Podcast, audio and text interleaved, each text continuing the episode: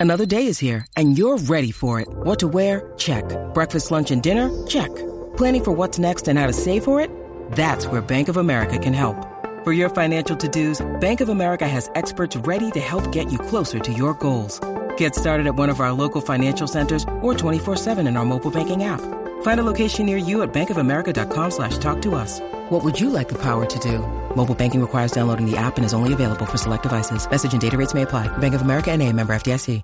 Hello, good morning, good evening, and good day to all of you joining us live wherever you are for another episode of Only Stupid Answers. I'm going to say it's live. It counts. Mhm. You're joining us. You're supporting us. We're doing We it. Li- it's live appreciate for us. It's live for us and for all of eternity. Time is a construct. It's a flat circle. It's a river, and we're just a bunch of sticks being thrown into it. If you guys are watching Agents of Shield, you know what I'm referencing to. Uh, but thank you for joining us for the podcast, where it's the only one out there, shockingly, that talks about movies, Uh, yes. uh, TV shows, yes. comic books, Uh, yeah. mhm. video games. Yes. Mm, Yep, that's it. There's no other ones. I was kind of hoping you were like, uh, and shockingly, it's the only one out there this week. It is. Yeah, this week. Let's go ahead and catch everybody up. But no, we are, uh, that's what we like to focus on and uh, talk about and share with you guys over at patreon.com slash only stupid answers. You can join us for as low as five bucks a month, get access to our Discord, all of our old content, live streams, video hangouts. Lots of cool stuff over there. We appreciate anyone who is able to support us over there. And if you also want to check out reviews for new DC Universe shows or CW shows, check out youtube.com slash only stupid answers. And last plug up top, twitch.tv slash only stupid answers on Fridays. We've been doing gameplays or movie watch alongs. Probably going to stick to gameplay moving forward because the movie part was a little harder than we thought. it was a little. Yeah. You came up well, the second we were done. You came up with a solution that might help us in the future. But yeah, we, we had some we had some issues. I'm good. I'm good at with the hindsight. I, you- me too. You know what? Me too. If only you could have the hindsight before the the before it happens. Whatever you know, what it's not. That's a pretty cool superpower Mhm. once you write that character. Yes. But yes, uh, we are today. We are going to be talking about a movie that I will never stop pestering my f- loved ones with. The Vast of Night. It is an indie film uh, from first time uh, director Quentin Tarantino. No, I'm kidding. Andrew Patterson. And uh, by the way, I like the name. Very boring name. I get why I didn't remember it. Um, yes, this is his directorial debut. In my defense, he has a boring name. uh, the, but this was his directorial debut that premiered at Sundance in 2019. Cast your mind back. That's when we were all coughing in each other's mouths, willy nilly. What a wonderful time that was. And I miss uh, it. I miss it too. And then we were able to actually see this movie premiere at Fantastic Fest last year, which was a delight. And we've mentioned that uh, film festival way too many times in this show, but it doesn't matter because that's like a little heaven for me. That's Uh, my Hawaii. same. Except for Hawaii is really good too. So you get Oh, it. then I'll Uh, say then I'll say it's my Hawaii because I don't know if I'll ever endure the flight to get to Hawaii. it will knock you out one of these days. Mm-hmm. I know you don't want to take sleeping pills, but we'll just we'll I don't know put you in a trance, put a VR headset on you, and you won't. I'm into it. We'll- Hypnotize me. Let's do it. we'll finally get it to work for somebody. But uh, I was able to watch this movie with very little going into it. The synopsis uh, is the in the twilight of the 1950s, on one fateful night in New Mexico, young switchboard operator Faye and the charismatic radio DJ Everett discover a strange audio frequency that could change their small town and the future forever. Now, uh, my synopsis was even shorter than that. It was just a radio DJ and a uh, switchboard operator hear a signal in the sky above their small town in the 1950s, and I was like, "Yep, that's enough for me." Yeah. Alien stuff, I'm on board. Let's go check it out. Like, I, I love that kind of uh, the Roswell, New Mexico, uh, Yeah. UFO hunter energy. So when I saw this movie, I couldn't shut up about it. DJ, would, uh, you went and saw a bunch of other really good movies at the festival at Fantastic Fest last year. Yes. So you were not able to check it out. But uh, now that uh, basically right after Sundance in 2019, Amazon bought the rights, and that's how it actually was distributed to Fantastic Fest and Beyond Fest and a couple other fests. And due to COVID, Mhm. the actual re- wide release of this movie was canceled. Yeah. It was supposed to come out May 13th in at least select theaters, possibly even uh, a wider release, but that's not happening. But it, on May 29th, it premiered on Amazon Prime proper, and they they did a big campaign for it. It could have been that I was searching for that movie a lot, so I just saw a lot of ads for it. But it looked like Yeah. they were pushing it on Twitch and a lot of other places. So hopefully, people check it out because uh, it is it was so far in terms of new releases this year. Even though that's not really fair, Yeah. it's been my favorite movie to watch this year. New film. Yes. Uh, but we'll dive into that. We're to be doing a. Invisible Man was pretty good. Oh, that was pretty good Yeah. too. That's yeah. The, if we're talking about movies that specifically just came out in 2020, Yes. that one's really good. Uh, One of the But, uh, five. one of the five. Uh, Trolls too. Yes. Um, but anyways, before we get ahead on the spoiler-free and spoiler-filled discussion, I want to open up with our, our our stable of the show, the backbone, the cornerstone, the foundation. What we're into this week, DJ. Let's start with you. What TV show, what movie, what book, what activity, what random encounter with a stranger do you want to talk about today? Well, uh, I would like to talk a little bit uh, with you about some of the comics because comics are kind of like starting back up, and it's a, it brings me a great amount of joy to be able to, um, with at a safe social distance with uh, a mask on, see some of my my favorite people at the House of Secrets in Burbank. I, I was going to ask you, happen going to House of Secrets? Yes, uh, they were doing curbside pickup, and now they're doing a limited, only six people in the store at a time, and you have to stay six feet apart, all that stuff.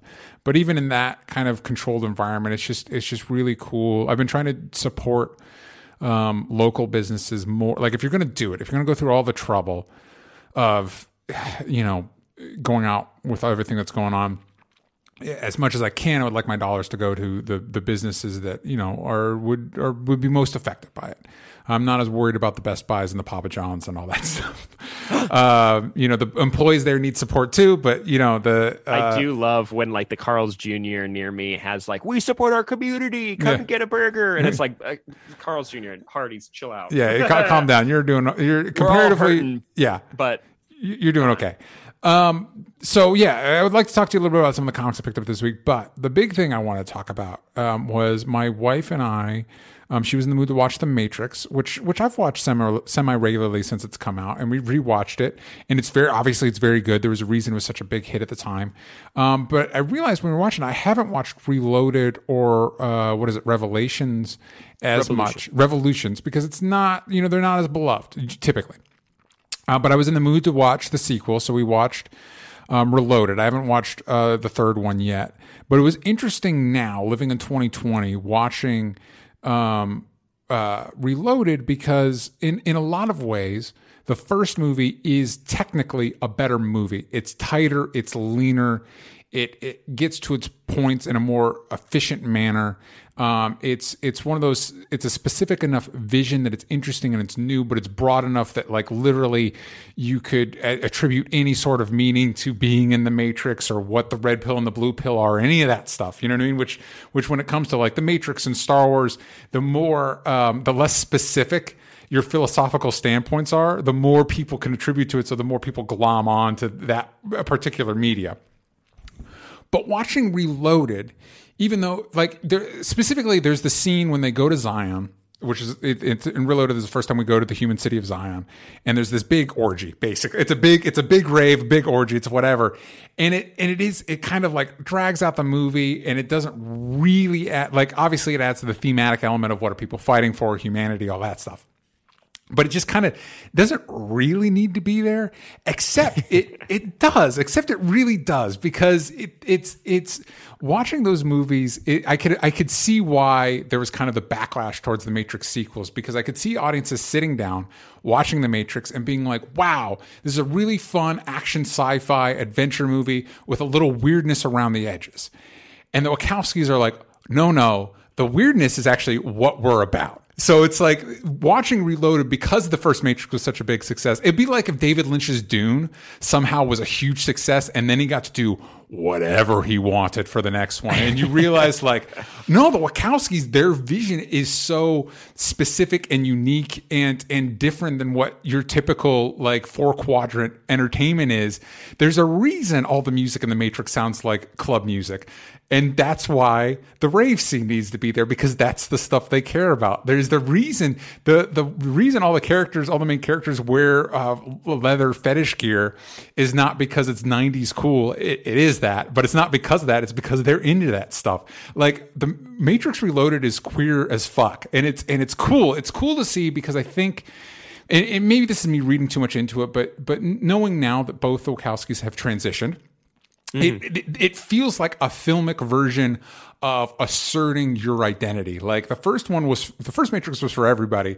The second one, and and it's, I haven't rewatched the third one yet, but I will, and I imagine it'll be similar. The second one is for the Wachowskis. Like this is for the stuff, and there's stuff like on a technical level that you, I I would I don't interest me as much. Like when the Oracle is like, yeah, vampires and ghosts and aliens are all programs. You're like, oh, what are we? What is this about? You know what I mean? and even um, when uh, Monica Bellucci's character even starts portraying Merovingian, her husband, she even makes a point that she's using silver bullets to take out his henchmen. You're like, too much. You're getting too much into the weeds. I have literally no idea what you're talking about. I know. I didn't even know we got into that. Yeah, like it's, it's you block it out oh. because it's just such Quick question. Yes. Is there that whole scene in the second one where it's at the restaurant and the guy's like talking about code and he like yes that's the scene. Is a woman yes, or basically through, her? Yeah, through uh, dessert because he has has code, but it's that's the that's the stuff I'm talking about. Where and, and it does, and I will admit that the movie, the sequel, kind of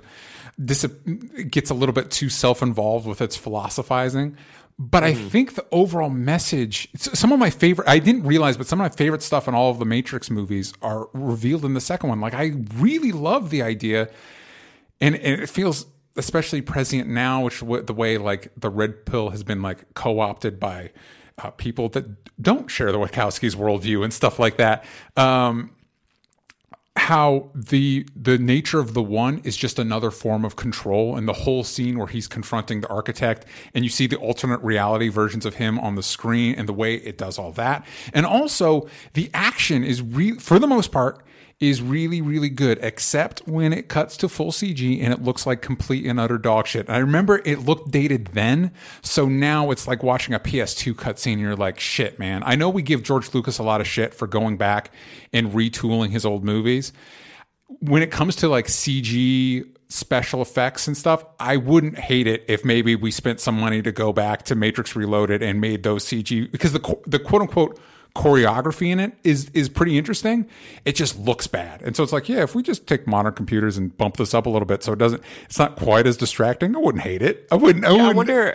I wonder if you if there was an easy way to do it because I feel like uh, maybe I've just been watching too much Corridor Crew, and I think our audience knows those the VFX artists react. It really comes down to lighting and the way they're lit in my brain makes them look like Gumby characters. It, they like do. very it does. gummy. It, it's so disappointing because specifically the fight with um, all of the Smiths. Half of it is practical and looks really, really cool, and also the stuff they do with Smith in this movie. I think I think Agent Smith might, Smith uh, solidifies himself as one of the all-time great villains because Hugo Weaving does a lot with a character there's not a lot going on there, but he adds so much personality. Like the way he delivers lines is like like a machine trying to figure out language like like a machine pretending to talk like he thinks a human's supposed to speak and it's subtle and it's interesting and is and the way he projects genuine distinct loathing for humanity uh, adds a lot to the character. And the fight is really cool until it becomes all CG, and you're like, "Oh, this is so bad." And you had you were doing so good, and then this happened. Um, so it's interesting to revisit it now because, and, and you think about you know, Speed Racer, which is another movie I really enjoy, uh, Cloud Atlas, which I have not watched, Jupiter Ascending, I have not watched. The Wachowskis are into weird shit. And so it's actually really cool that they were, and, and it makes me really hopeful for Matrix 4. I know a lot of people are probably like, I hope it's more like Matrix 1 keep doing you keep being weird i'm so thankful that the wachowskis were able to get their foot in the door with the matrix and just seed their their uh, uh, brand of weird throughout media, and they have a franchise that I think will will continue to be one of the most well recognized franchises going into the future. But it was always going to be, looking at it now, it seems inevitable. It was always going to be too weird to for the masses. Like it's it's it's a unique, and I think honestly though that might have been something that kind of happened with Star Wars too, because that first Star Wars movie for the time is like really weird. There's a lot of, and it's the same thing with like, you know, oh, there's that retro sci-fi goofy stuff around the edges to add flavor. And then I think with the prequels, George Lucas was like, mm that's what I'm about. I'm about that weird goofy sci-fi shit. Like mm-hmm. we're going to, we're going to triple down on that shit. And uh, general audiences weren't ready for it. Well, I'm I'm glad that you've been revisiting it and that you're enjoying it. Cloud Atlas might be a weird one, but also an I- interesting one to watch with our audience. to Yeah. watch together to kind of have to break it apart because I have a very very rough idea, like written on the back of an envelope, rough. Like I Have you- of have you what seen that it? movie is. No, Yeah, see, I haven't um, seen it, and I've heard nothing but bad things. But it's like now, now I'm interested because like maybe I'm at a stage in my life where I'd be more open to whatever that movie's doing and more forgiving of it. Because don't get me wrong, there's things in Matrix Reloaded that don't just don't work well and don't work as well as the first Matrix. But I think overall the experience was was more enjoyable for me than when I first saw it. And so like maybe now if I saw Cloud Atlas or maybe now if I saw Jupiter Ascending and the weird Wolf Boy and what is it Bee People like whatever's going on in that movie, oh you know, yeah. Oh, I got confused for a second. Yeah, yeah, yeah, yeah, yeah. you know with Ah. uh, Channing Tatum in his jet boots, like you know what, maybe I'd be into it. Who's to say? who's that is right who's to say Who's to because say? revisiting it is it is who that actually might be a really hard series to do and i don't even know if anyone would watch it but it might be really interesting at least for us to check those And that's out. what we would call call it. Who's to say? uh, by the way i think we both want to talk about comic books but i did want to give a quick shout out to a movie for what i'm into this week and then we can hop into it uh, i did check out hbo max um not the cleanest interface on the app on my phone it was a little it it wasn't that intuitive but i do i as soon as i saw studio ghibli stuff on there i was like this is this is worth it This You're like, "I'm home. also by the way I, I know you and i talked this is just a conversation we had privately but like um, getting a subscription for it but you have hbo now and that way it it, it carried over Yes. and I have it on Hulu, and that subscription carried over. So now HBO Max is on Hulu Cool. attached to it. So I was like, oh, cool. So now I can just, it's not, you know how like the H, you're saying there were problems with the HBO Now carryover? You have to like open the app within Hulu, and there's no search function for it. And I'm oh, like, Okay. wait, what? What's happened? So I can't like you have to like just like look through alphabetically, like to Oh. like find the TV, the movie or the TV show. But I did rewatch Lego Batman just because I hadn't watched that since the It's movies, winner. and I forgot how good that movie is. Yeah, Lego I- Batman's. It's a little long, little long, Yeah. but it's very funny. Very funny. Michael Cera's. I think it's my favorite role for Michael Cera. dude and also such a good use of the dick grayson character and so many good jokes just based around that character I, I really love that but uh, yeah i actually haven't had a chance to check out hbo max because i typically watch stuff on my roku tv and Mm-hmm. hbo max and roku i guess have not made nice with each other so my hbo now now map app has not updated to max It was weird. Uh, I so I have a Samsung TV and it has like the smart integration, and it's Yeah. uh, overall just perfect. I don't have to plug anything into it except for my game consoles or a DVD player. Yeah. good to go. Uh, but it for some reason I had to like fully unplug my compute my TV from the wall and out of the socket, reboot it, start it all over again because I would open the HBO Max app and it would boot now, wow. and then when it worked, it boots now, but then it opens Max. So I have literally no idea. Like, what I, I, I think so, at first I thought some of the outlets that we both like to read were being a little harsh on it, Mhm. but it is a very sloppy start, which Well, is a bummer. and if you Uh, remember compared to like Disney Plus and and other ones, it's not like Quibi, but it, it's it's a little rough start. Now, but I will say, I think you and I both had a fairly like I didn't have any issues with Disney Plus when it launched, but I know a lot of people did, and they were being very hard on it. And and I well, I don't know why I'm defending big companies, fuck big companies, but I will say it's like it's it's got to be challenging to launch a, a major app on multiple platforms. Like you, it can't. Like, how do you test for like the amount of traffic you get on that app immediately? Like, you Yeah. you, you you set aside the space,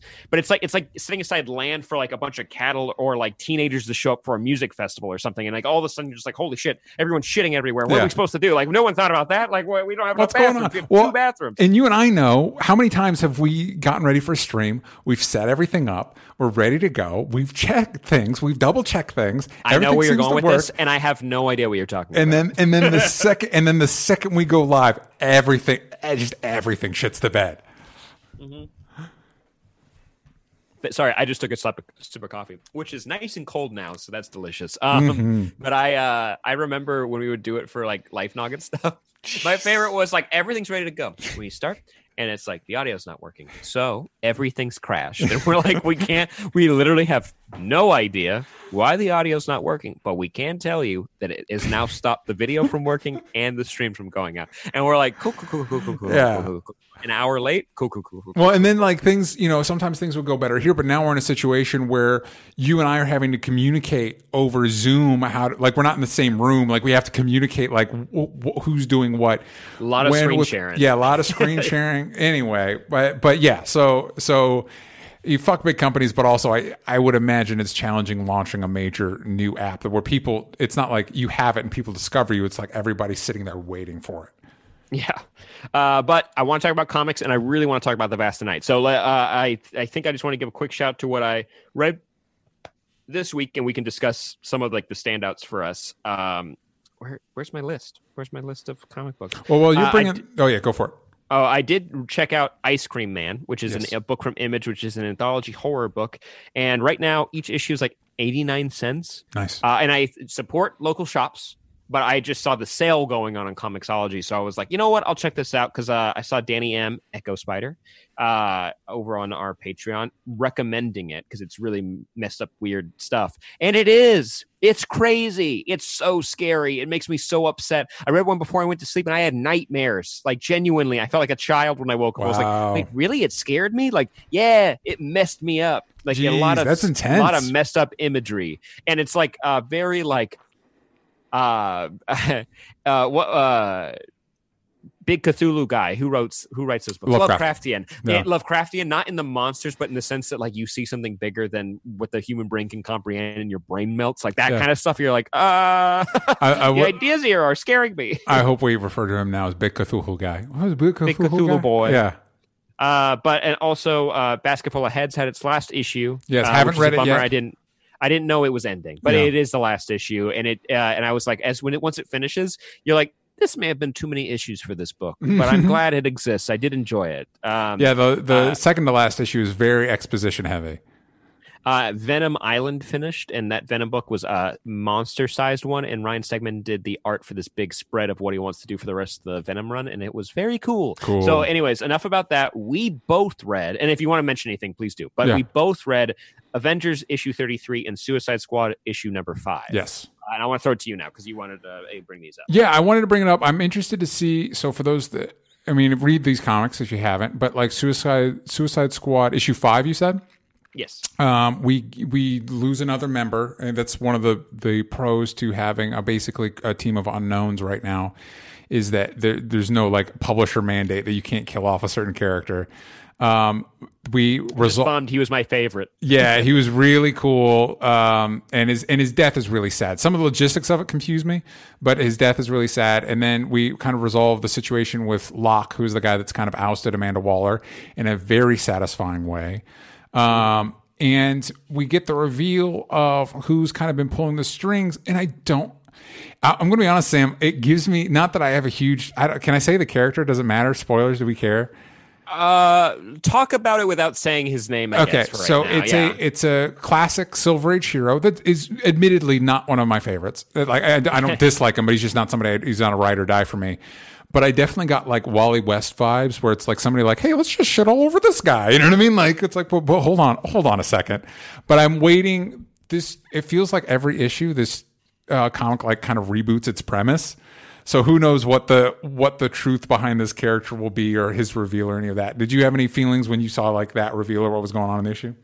I- think it, we both had the right feeling where it's that we're maybe a little uncomfortable with the reveal Yeah. because it is a hero. Yeah. it is. And you're like, oh, but he's like not, he doesn't have enough weight really to like make it like, like a Wally West. You know, it's not Mm-hmm. Like that. It's, it's something with a uh, lower stakes.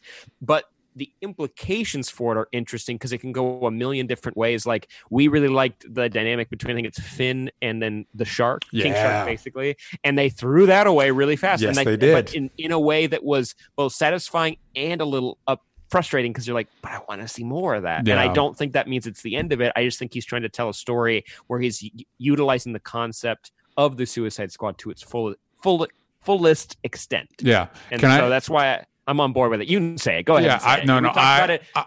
I'm very excited about. I'll, all I'll say is this: I'm very excited about that. Zebra Man will now be uh, factored in more, Yeah. and I am excited for that because I. I don't know that I have a particular take in my head of who Zebra Man is or what he's about, but I'm excited. To, what we've seen of him so far, I think uh, he'll he'll have a very interesting relationship with the other characters in the comic. Yeah. Also, I didn't realize that he couldn't put a force field around himself while he was doing that because he wasn't. He was Yeah. just covering Lok, and you're like, he should. This is a big vulnerability, right? now. Yeah, I, I actually really like the way that played out. And then Avengers, I picked it up because Moon Knight, and I'm a big Moon Knight fan. Yeah, and, we can fully talk about this. Who cares if there's spoilers in this? yeah, I, I th- this actually gave me. It actually kind of reminded me why I haven't been picking up Avengers, and it reminded me about um, Scott Snyder's uh, Justice League run too, where it's cool, but you can't shake the. Fe- it feels juvenile. Just it just feels like a, a kid playing with toys. It's like, what if Moon Knight showed up and then he beat uh, Doctor Strange, beat Dark Black Panther, and he beat whatever. And it's not that it's not cool. It's super cool.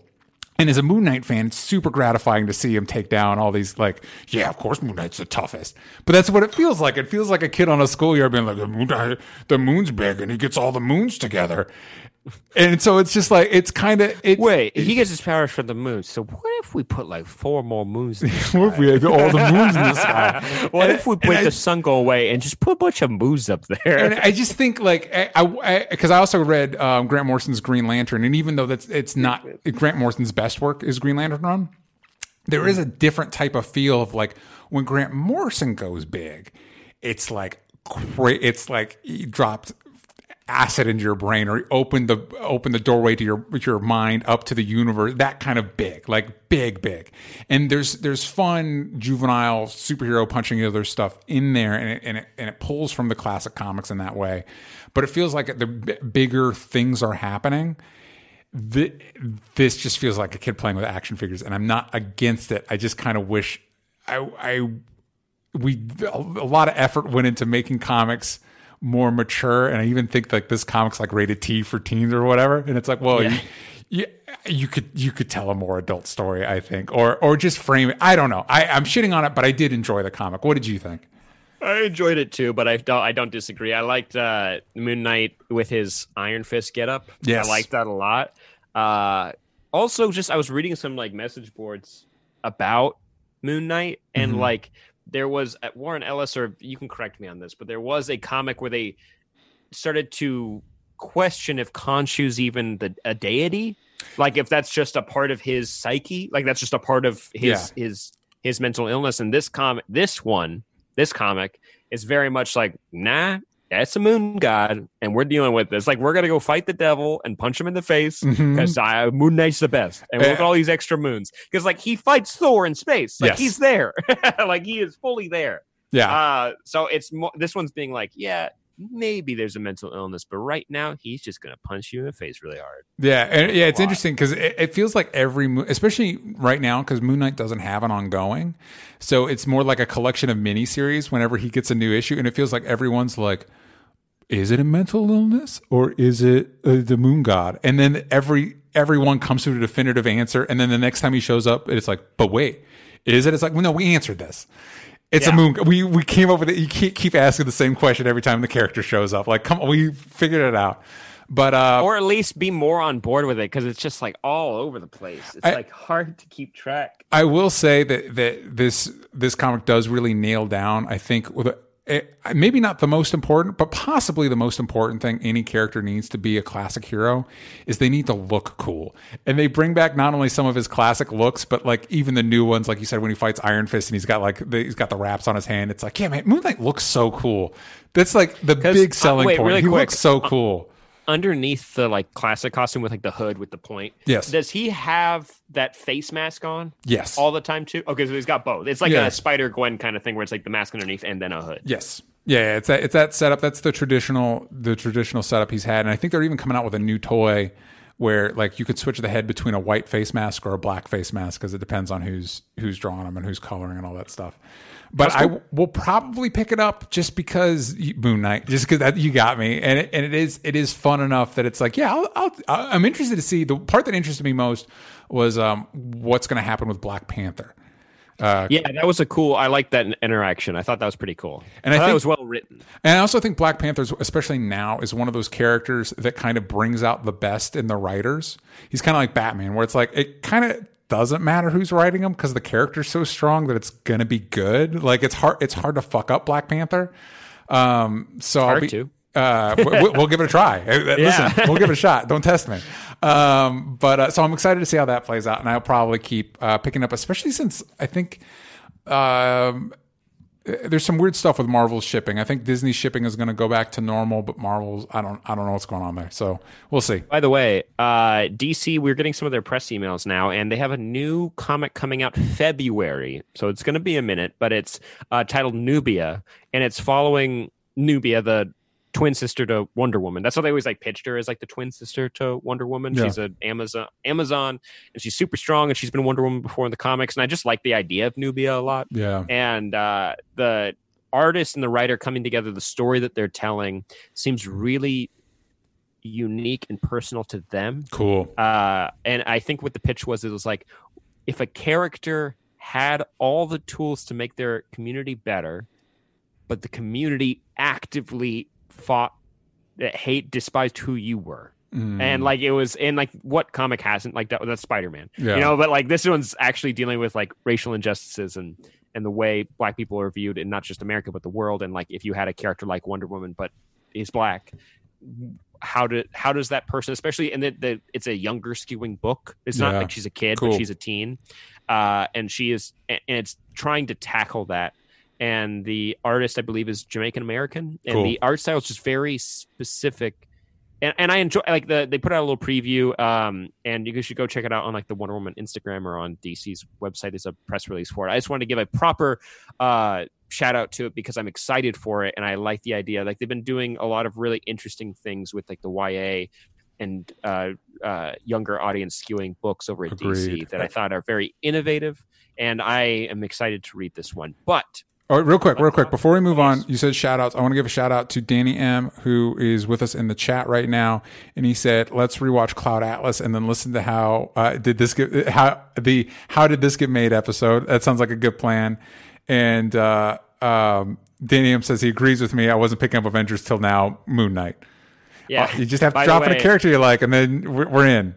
I, I don't really listen to how did this get made because it is funny, but sometimes it's just like it's an hour and a half episode, and you're just like, oh my god, yeah, uh, like I'm getting tired. Um, so I feel that way when some people don't listen to our episodes. But boom, called you out. Uh, but uh, I listened to their one on Cool World, and man, Cool World's so weird. It's such a weird book because or movie. Yeah, it is. It's, a, it's like adult Roger Rabbit but the creator of that world exists in our world, but that world already existed for a long time. But the man who created it can make changes to it, but a real life human being exists in Cool World. And if, if a human has sex with a cartoon or a doodle, they become real, but that's never happened before. So I don't know why anyone knows that that can happen. the movie's weird. It's a really, really, really weird movie. And with that, speaking of movies, let's hop into it. Let's uh, do DJ, it. DJ, yes. I'm going to do some uh, business up top for the spoiler free review in three, two, one. Now let's talk about. I'll give you more space. Hold on. let's talk about the Vast Night. Uh, this uh, premiered on Amazon Prime streaming service on May 29th of 2020. Here's your quickie synopsis.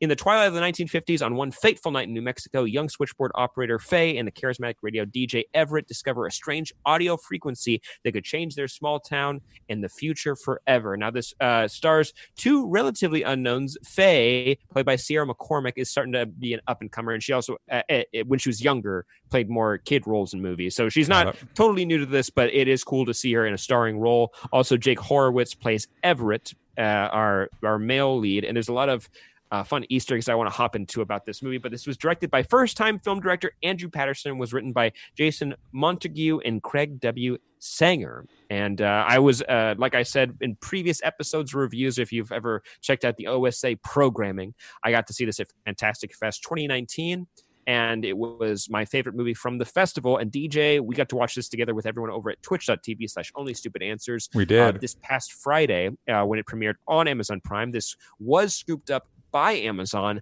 at Slamdance. Now, earlier in our podcast episode, and I think in other recordings, I said Sundance because every time someone's told me Slamdance, I've immediately forgotten that film festival and just remembered Sundance. Uh, there's some fun uh, history I want to get into this movie, but it was premiered at Slamdance. It was immediately picked up by uh, Amazon, and then it was premiered at Fantastic Fest and was supposed to be getting a really big release on May 13th, at least selectively in the United States, or a wide release um, so that it could be in the running for an Oscar. come 2020, but we'll see what happens. Um, Yeah. But I want to, I've shared my love for this movie previously. I would like to open up with you and hear what you thought of this movie as a first time viewer. It was cool. Yeah, um, it was cool checking out. I will say it's it seems to be getting um, very good press because right now on Rotten Tomatoes, uh, it has a ninety one percent.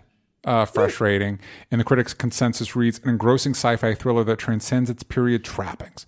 The vast of nights, just great things for debut director Andrew Patterson. And I will say, it's a very, it's it's one of those. Um, there was another movie you liked from Fantastic Fest, um, uh, with Ten Football and Soul, right? Three football. Three football and soul, excuse me, ten foot significantly bigger. Three football and soul, and it's one of those movies you watch that's it's kind of frustrating because you're like, why didn't I think of that? Son of a bitch! Why didn't I think of that? What a good, what a good, simple, tight, self-contained premise that's relatively cheap to make. Because this movie, you know, obviously there's there's some shots that would be more complicated to do, and there's some period, you know, the period cars and locations and stuff like that would be challenging. But a good chunk of the movie takes place either in the switchboard room or in the radio station where the DJ does his show.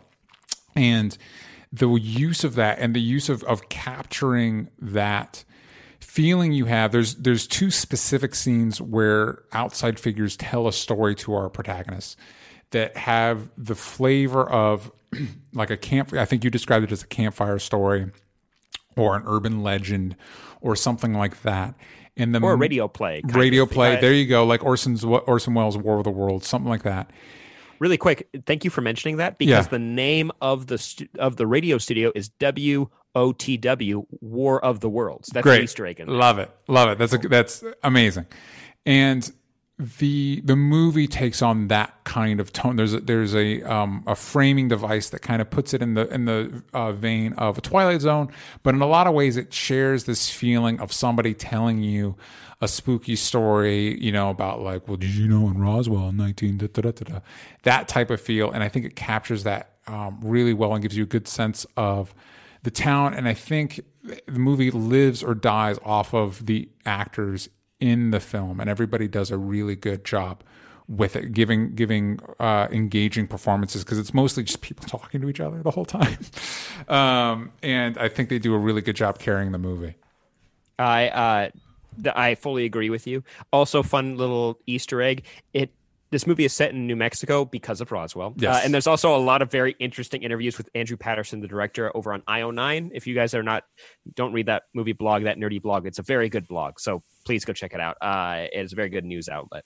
Um, but he, uh, the more he talked about the movie, the more candid he became about how new to filmmaking he is. And it's very inspiring for me, at the very least. When it's like you ever feel overwhelmed by the even concept of making a movie, listening to him figuring it, literally figuring it out as he's going, and learning all the slang and everything to make this happen Yeah. was just, it was reassuring about Mhm. what people are capable of at any skill level. But I did want to say that uh, this town where this happens is Cayuga, New Mexico, Yeah. which is not a real place. By Cay- Cayuga is the name of the production studio that Rod Serling ran to make The Twilight Zone, which this movie begins as a Paradox Theater original, The Vast of Night, setting it up as a Twilight Zone uh, alt universe TV show where this movie takes place. And I loved it immediately right off the bat.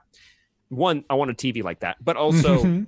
that this film uh, immediately forgives any kind of uh, foibles or mess ups in the movie itself by calling it a vignette by making it a vignette in an alternate universe. You know what I mean? Where it's like uh, Twilight Zone episodes are not perfect. They are they have really good concepts that are usually well acted and well directed, but there are some that we don't remember, and there are some like uh hindrances when it comes to the budget like in this movie where we get a lot of people talking to each other in person or over the phone because they can't really do big set pieces because they don't have a lot of money to do that Yeah.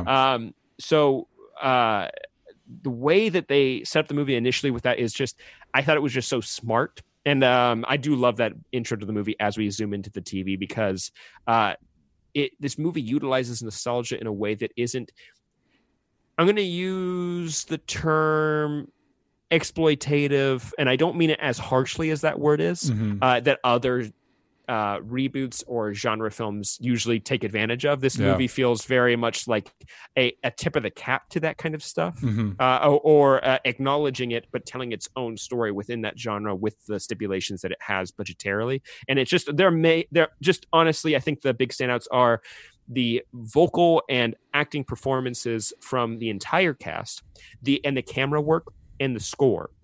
I forgot uh, after a year of this film not watching it the the score was like its own character Yeah. in this film a lot of uh for Brooklyn Nine Nine fans, when people were talking about Sex in the City on that show, they always say the fifth main character is New York City, and I'm using that reference just because uh, the third main character it feels like in this movie is the music Is the because score. of the way it's able to capture a hopeful ET John Williams esque energy to this world, but at the same time you are hesitant well, where you are it's and it's that sense of discovery that the vast of night being this big enveloping engrossing mystery slash horror the music lets you feel that same thing Absolutely. And I think talk, going back to the nostalgia, I think when you look at something like Stranger Things, a, a frustrating aspect for me is it is it is it pulls a lot from the 80s, but it looks it's it's less about the 80s and more about 80s movies and 80s nostalgia, like 80s TV shows and stuff like that. Um, whereas this movie, when it goes back to the 50s, it, not to get into too much detail, but it gets um, into the the harder aspects of it. Uh, one thing I like is when specifically when one character is telling their story is you. I forget how in close proximity we are to a more rural western time and there's a character because it's set in the 50s that when she was a young girl the town they were in was like a one horse literally like a one horse town and as a single mother uh, she she was basically treated like uh, just like refuge scarlet letter basically yeah, you know what I mean. And and there's another character who uh, you know the his race factors into it because those things were I was going to say mattered more then, but they they are still uh, tremendous challenges we have now today.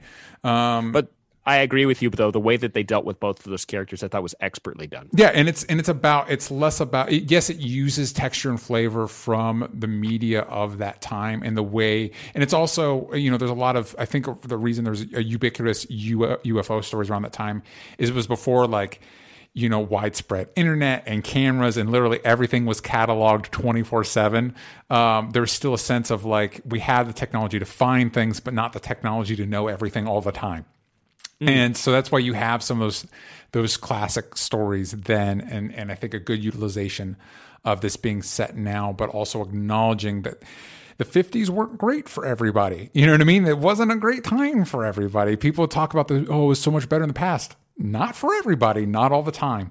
And the uh, movie's ability to engage with that, I think, adds it an extra layer of legitimacy. I uh, fully agree. Now, I've mentioned my three big pluses to this movie are is the performances, the music, but the cinematography in particular.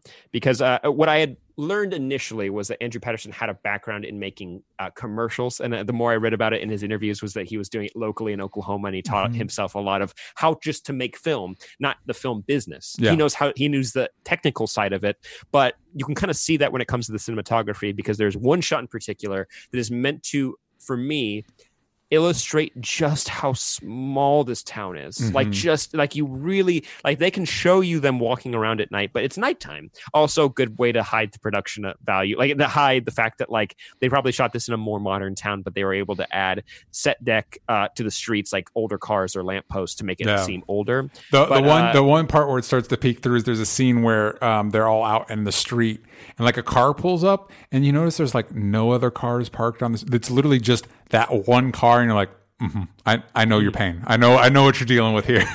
Yeah, and like, uh, but you know, it works though. yes, uh, it does. I, yes, it does.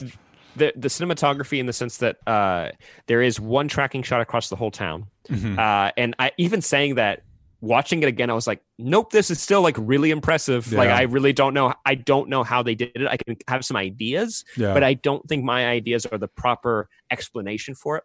But also, uh, just reading some of the fun facts behind this movie uh, on the IMDb trivia page, which I I feel are verified because I remember hearing about them yeah. as well at Fantastic Fest. But the scene where Faye is on the phone uh, hearing the signal and also using the switchboard uh, to talk to people around town who were being affected or encountering something strange. That uh, that in- entire single take was 11 minutes. Like that was an 11 minute scene, which that's chunky for Wow. a young Yeah. actor, for any actress to have to uh, um, to handle Yes. our actor, but uh, the way she pulls it off is truly impressive. They actually just had to cut it down for time. And this movie comes in at like an hour and a half, even, Yes. and that's so nice. You know what I mean? That's just it like sure such a, is. It sure is. Because it doesn't waste any time. The way people speak and tell their story feels true to the genre, but also true to the time period. Like you mentioned, there is one character that is a single mother during this time, and what she remembers from the town is from like the 1800s, like the late 1800s. Yeah. And I love that aspect because this movie is about UFOs and about alien encounters. The idea of someone that far back Mhm. uh, a- a- interacting with an alien, I love. I love when uh, genre does that without being too blockbustery about it Yeah. the more like the campfire esque uh, storytelling uh, is really appealing to me. Uh, also, because I mentioned Slamdance Film Festival earlier, I did want to mention that Andrew Patterson had talked about how many film festivals this had been uh, sent to and how many it was rejected from. So I wanted to run, run down the list really quick with you how many film festivals this got rejected from. So if you guys ever if you guys enjoyed this movie and you think to yourself, how could anyone ever not pick this movie up immediately? Here's a few to check out, uh, or here's a few that rejected them. Sundance Film Festival, South by Southwest, Tribeca, Directors Fortnight, Cannes, Deauville America Film Festival, Moscow International Film Festival, Nashville Film Festival, Montclair Film Festival, Seattle International Film Festival, Nantucket Film Festival, Edinburgh, Tran- uh, Transylvania International Film Festival, Hollywood Real Independent Film Festival, Gold Yep. Coast Film Festival, Hong Kong International Film Festival, Durban International Film Festival, and the Athens International Film Video and Film Festival. That is so many. One, a lot of those are high profile, but some of them aren't. Yeah. Some of them are not. And, We're looking at no you, one- Transylvania Film Festival. what? Who you think you're better than us? but um, They're like, there's no vampires in this. It goes in the trash. got him. Uh, but they it, just hearing that was also the, there's a lot of this movie that is inspiring to me, and I, I maybe to you as well, DJ. Mhm. Not to speak for you, but a, a- as just a creator, seeing what someone's able to pull off with such a limited budget is, uh, and, and also be so engaging and true to what the genre is and what people love about it, and telling a compelling story with great performances. It, it, it's it, it's masterful and I, I am excited to see what andrew patterson does next but at the same time i get more the more i read about how new this is to him i get uh, the similar fears to like josh trank taking on Fan Stick, Yeah, where it's like yeah. don't, don't don't give him don't give him like iron man 4 or Yeah. something just like don't Let uh, him ease into it. let him ease into it and also dude don't maybe don't maybe don't grab those yet i think you Yeah. are such a talented director so early on in your career like you're gonna be watching this but uh Mhm. i am inspired by what he was able to do with this film and what it, it crossed the board and the sense of scale in this movie it isn't it's not like an independence day where a ship appears above like los angeles Yeah. and you get a sense of how big it is. There's just this sense of mystery, and I think it's uh, uh, a lot of early sci-fi does this with just the idea of space and how big it is, and how endless it is, and how frightening that is. The movie does it without ha- having to show you. Just it's the the way people talk around it, and the how frightening like Sputnik must have been. You know, like the idea of seeing like a satellite in space all of a sudden. I'd be terrified because I can't even fathom what that took to get that there. So the idea of a civilization up there just spying on us, absolutely terrifying. So, anyways, I'm going a little all over the place now, but I uh, I just wanted to say that uh, there's a reason why I can't shut up about this movie, and I feel like at least whoever watched with us over on our Patreon now understands. And DJ, hopefully, uh, you enjoyed it as well. I would happily own this movie, and I really hope like Mondo does a really cool like vinyl release of the soundtrack because they did the That'd cool. poster, uh, or like um. Uh, a really nice Blu-ray for this movie would be really cool as well. I would like to own a physical copy of it. So we want to That's talk a little bit it. about spoilers, but before we do, Sam, what would you rate this movie? Yes, actually, you can check out uh, our spoiler discussion if you're watching this on YouTube over on uh, any podcasting app. Just search Only Stupid Answers, and you could hear our in depth thoughts and some behind the scenes trivia.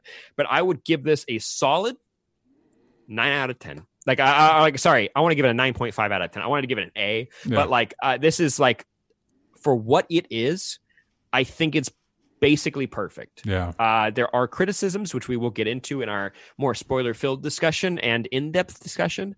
But uh, I just fell in love with this movie more on the rewatch. So I give this a solid 9.5 out of 10. That's a 95%. That's lining up with Rotten Tomatoes because they they're on the money with this one, gang. Yeah. I thoroughly enjoy it. Favorite movie I've seen this year.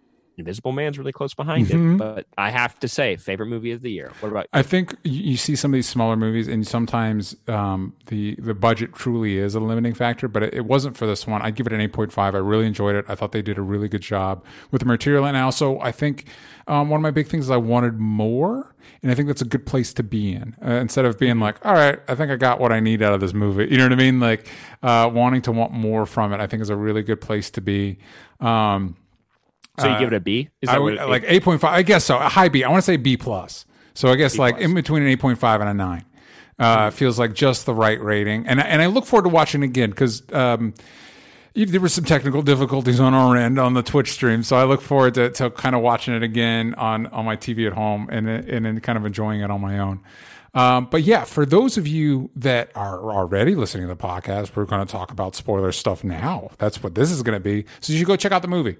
Uh, go watch it, and then listen to the spoilers, or maybe the spoilers will get you to go watch it. But let's talk, Sam. Let's talk more about that single take because uh, there was another movie recently that had a had a I feel like a much talked about single take, uh, Extraction, starring Chris Hemsworth, and that I, and I, I'll say that I have not watched Extraction, and I don't think I don't plan to personally. you know, I don't think I- I, don't think it's a bad movie. It's just nothing about it really grabbed me, uh, and I think I missed the boat. Yeah, I don't. I would not argue. I thought, um, uh, I thought I was going to enjoy Extraction more. I thought it was going to be the big dumb action movie that I needed at the time, and it was more dumb than it was fun. Um, but there is a a, there is a massive single take. But I, I feel like in that movie, and I feel like I've been seeing more often this idea. It feels like studios are like, "Oh, single take, what a cool special effect." And it's like, no, it's not. It's not a special effect. It's it's a if anything, it's a camera tool. technique. Yeah, it's a tool. It's not something you stitch together with computers. That defeats the purpose. That that keeps it from from like when you look at Old Boy, when you look at True Detective, when you look at stuff like that. It's not about the tech around it. It's about the craftsmanship. Um, and I think the single take in this is not only effective. It it it's not gratuitous because it does give you a very tangible sense of the space, especially when there's they one of the thing few things that they kind of like speed through is whenever they're racing around the town. You know, they they kind of like montage that. So having that single take helps you understand where they're running from and running to. Um, it's impressive. And it kind of gives you a sense of the center of the town and the focus of the town at the same Mm-hmm. time because you get the you get the physical distance of where everything is Yeah. immediately, which is cool. Like it's uh because you never really understand. You have like rough estimations in this. You're like, no, you got an idea. If you were hoofing it, you would get across this town in about ten minutes Yeah. or something like that.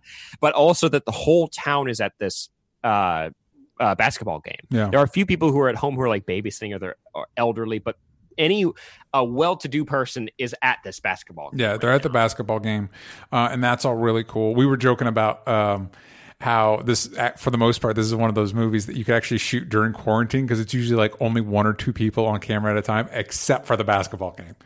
That's a big old crowd. But yeah, so it serves a narrative function. It's impressive.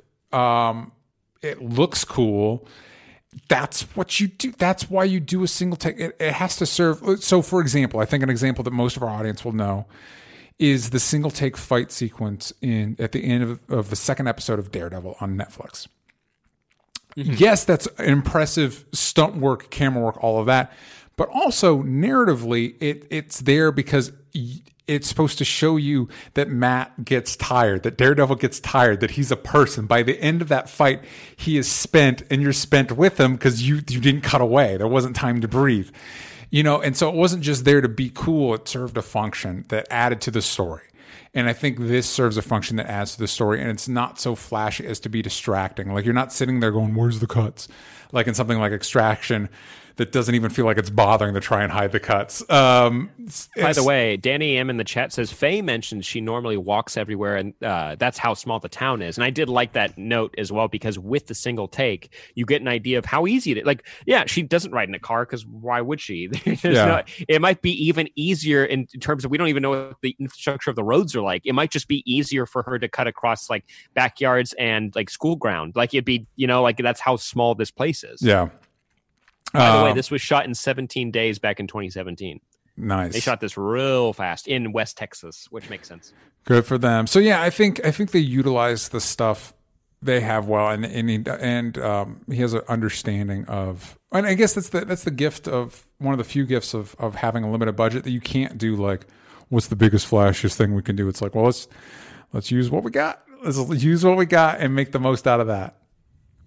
Mm-hmm. It's uh, it, it's truly when it comes to like budgetary restraints, like you have to figure out like what is the cheapest, most flashy thing we can do. And like I think the thing that probably costs the most for the uh that one take is the basketball game, just having all those extras there and also making sure it's all period accurate in terms of costumes and the equipment that they had. Also, somebody, uh, what was the comment I was reading? They had to, um, they had to sand off and refinish and remove the three point lines and volleyball lines and repaint them uh, to have a narrow skeleton key lane. That so basically, gymnasiums look more ad- adapted for multiple sports, and so they had to change those kinds of things in this gymnasium. But like that must have been the most expensive part. But the use of it made the movie feel more expensive than it probably was to make. Yeah, and I and. I it, it, it's it's that's why you would use a tactic like that.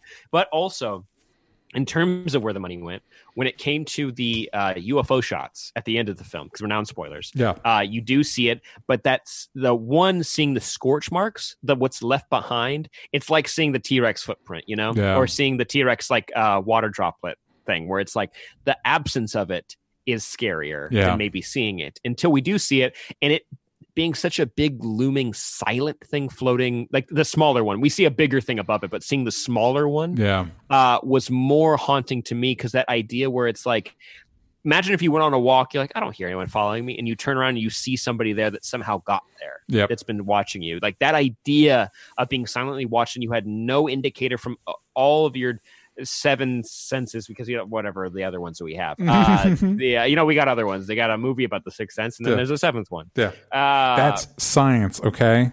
that's just science. Uh, ghosts is one, Mhm. but like the idea that uh, you didn't even sense it there, and it's this uh, something greater than yourself working at a higher level or like a higher plane. Yeah. And when they do show the bigger one, it is a good moment where it kind of at least pays off a little bit because this movie is so mysterious that it's like, yeah, we'll show you, but you're not going to know what this means for our characters because Yeah. the last shot we get is everyone leaving the basketball court, and then we see the abandoned car, and uh, the baby and the two kids are now gone. There's a pile of dust yeah. and there is the tape recorder, which I like the idea that the tape recorder left so that maybe they could listen to it and, and figure out what happened. You know, there's that like there is that door left open for a sequel. Mhm. Um, but don't or just no, Uh, or just the same way that stories are related to this. Like, well, these two kids vanished and they left this tape recorder, and this was the sound on it, or these were the interviews on it. You know, mhm. and there's no way to prove it what if they do? a maybe that that dust could have been that the kids were killed. No. Or it could have been that the scorch marks from the ship were left and they were taken. Well, can I say that like I don't think, think- they got taken. I I think Sorry. they I think they I don't think they got killed. I think they got taken because if the Same. if yeah because then then the um the tape recorder would have been scorched. That's true. No. But also, hey, sci-fi weapons. You know, like, exactly. Like, it, uh, We've all seen War of the taken- Worlds, directed by Steven Spielberg, starring Tom Cruise. or famously Mars attacks. I don't think they their clothes get disintegrated, but sometimes their weapons were left behind. Classic. Soldiers, which we should rewatch that. I do want to rewatch that because uh, I was thinking about the other day of how many celebrities are in that movie. Yeah, Mars Attacks. Like yeah, it's bananas. Everybody's in it. Um, yeah, and I there's something I, I a negative for me, so I can say this now because we're in Mhm. spoiler territory. Uh, the opening you mentioned it after we were done, and to Mhm. kind of use your words was it's a little full of itself when it's showing Everett DJ yeah. walking around this gymnasium, helping them get set up with some of the AV equipment. Or just A because it's audio. Yeah, uh, yeah, yeah. the no videos. Yeah. Um, Videos but helping exist. them set it up and hearing them speak in this cadence yeah. it, it feels very uh like patting itself on the back for being accurate to the the time period but on the rewatch i appreciated it more because also first viewing i was like i can't understand a goddamn thing anyone's saying because they're speaking so fast yeah. um but rewatching it also at home it was easier to hear them and i just understood how it was i felt it was more about the connectivity of the town that Mhm. everybody knew. Like everyone was a little confused. Like, didn't Emmett work there? I think Emmett worked at the thing, and it's like, no, I'm Everett. I work there. I'll help you set this thing up. You know, Yeah. like I, I liked I liked seeing how personal it was, and I also really liked the scene where they're walking through the parking lot and they're doing the interviews and. He's trying to teach her how to be an interviewer Yeah. or how to be a host, and it was just like, "Oh no, sorry, it's broken. We'll have to talk to you later." And it's like, then you never do. Like, yeah, sometimes you get boring interviews, and you just need to you, cruise on past it Yep. uh, and I, I like the throwback to his confidence, but at the same time, it's like Everett kind of sucks. like Everett Yeah. kind of sucks Everett's as a character. Everett's a bit, a bit much. Faye's a great character, and also everyone's got great glasses, and everyone's smoking too much. No, Everyone's smoking too way much, too much. too much. So wait, so do you want a sequel that where we cut like, you know, people see this movie, you're like, oh, let's do a bigger budgeted sequel, and it cuts to like Faye in the spaceship with the Rambo bandana and like a flamethrower, and she's like saving the baby. I think it would be cool if you just did a if you did. Yeah. And I don't think you should. If you did. Uh, I like the idea that it would be an exploration of the Twilight Zone esque nature of the movie and with a new topic. Yeah. You know, but like maybe Like use Cloverfield. actors, like like Cloverfield. I Yeah. think uh, if if you did, and you shouldn't, but if you did, but don't. But if uh, I, I think it would uh, maybe not revisiting the story, but this director and this team and these writers and these actors coming back together to do a smaller scale Twilight Zone esque epic that was an hour and a half because it's just a long Twilight Zone episode Yeah. with more money and uh, arguably better actors, Mhm. like uh, maybe better writing too, Depending on But, the uh, episode. depending. Yeah, Yeah. because like there's still good ones out there. That's that wouldn't be fair to say, but um, but yeah, the uh, uh, I don't think any sequel is necessary, but uh, I would like to see more from this team. Yeah. Yeah, I think uh, I, I would like to see that as well. If you guys check it out, please do check it out. If you check it out, um, be sure to tweet us or you can check out the spoiler free review. If you're listening to the podcast, you can check out the spoiler free review on YouTube. If you're watching on YouTube, you can check out the podcast. We're all over the place. Um, and let us know what you all think. I'd love to know your all's thoughts. By the way, I did want to, as we're kind of like winding down here, Mhm. uh, I did want to give a shout to Danny Boy, longtime supporter of the Patreon, the podcast, and he's also in around the. He was he lives in Texas. I think it's Mhm. fair to. I'll I'll out you there, dude, because we we met you in Austin. Uh, and uh, but basically, I wanted to give a shout out because he's been doing uh, song requests on our Discord, and he did the Scrubs uh, theme song for me, and he did a couple other songs. I think he did Dragon Force and uh, not Freebird, Wonderwall. He did Wonderwall. Nice. Uh, and I appreciate Danny Boy doing that. And I want to give him props on the podcast that I checked out all of them, and you are very talented. Um, oh my god, I'm getting tired and my back hurts really bad. So Mhm. let's uh, let's wind it down, gang. Thank you for joining us today. We want to hear your thoughts on comic books. We want to hear your thoughts on movies. We want to hear your thoughts on TV shows. Yes. And we want to hear your suggestions for future episodes. So please consider supporting us over at patreon.com slash only stupid answers. As low as five bucks a month. You can join our Discord, check out our live streams, listen to bonus episodes of shows that only exist on the Patreon. Lots of really cool stuff. So please consider checking it out. I know times are tough right now, but if that's not in your wheelhouse right now, watch our videos on YouTube, youtube.com slash only stupid answers. Join Mhm. us on Fridays, twitch.tv slash only stupid answers, or just follow us on Twitter. I'm at Sam Basher everywhere that matters. You can find me at DJ Talks Trash. And follow at only stupid answers on Twitter. Yank out the vowels from stupid. Again, we have a lot of new content coming out, so please subscribe, follow, share, do all the good stuff. We love you guys. Hope you're staying safe. Times are weird, but we appreciate the support you have shown, and hopefully you're able to enjoy our content right now to the best you can. And until next time, gang, stay safe, wash your hands, wear a mask, and we'll see you then. See ya.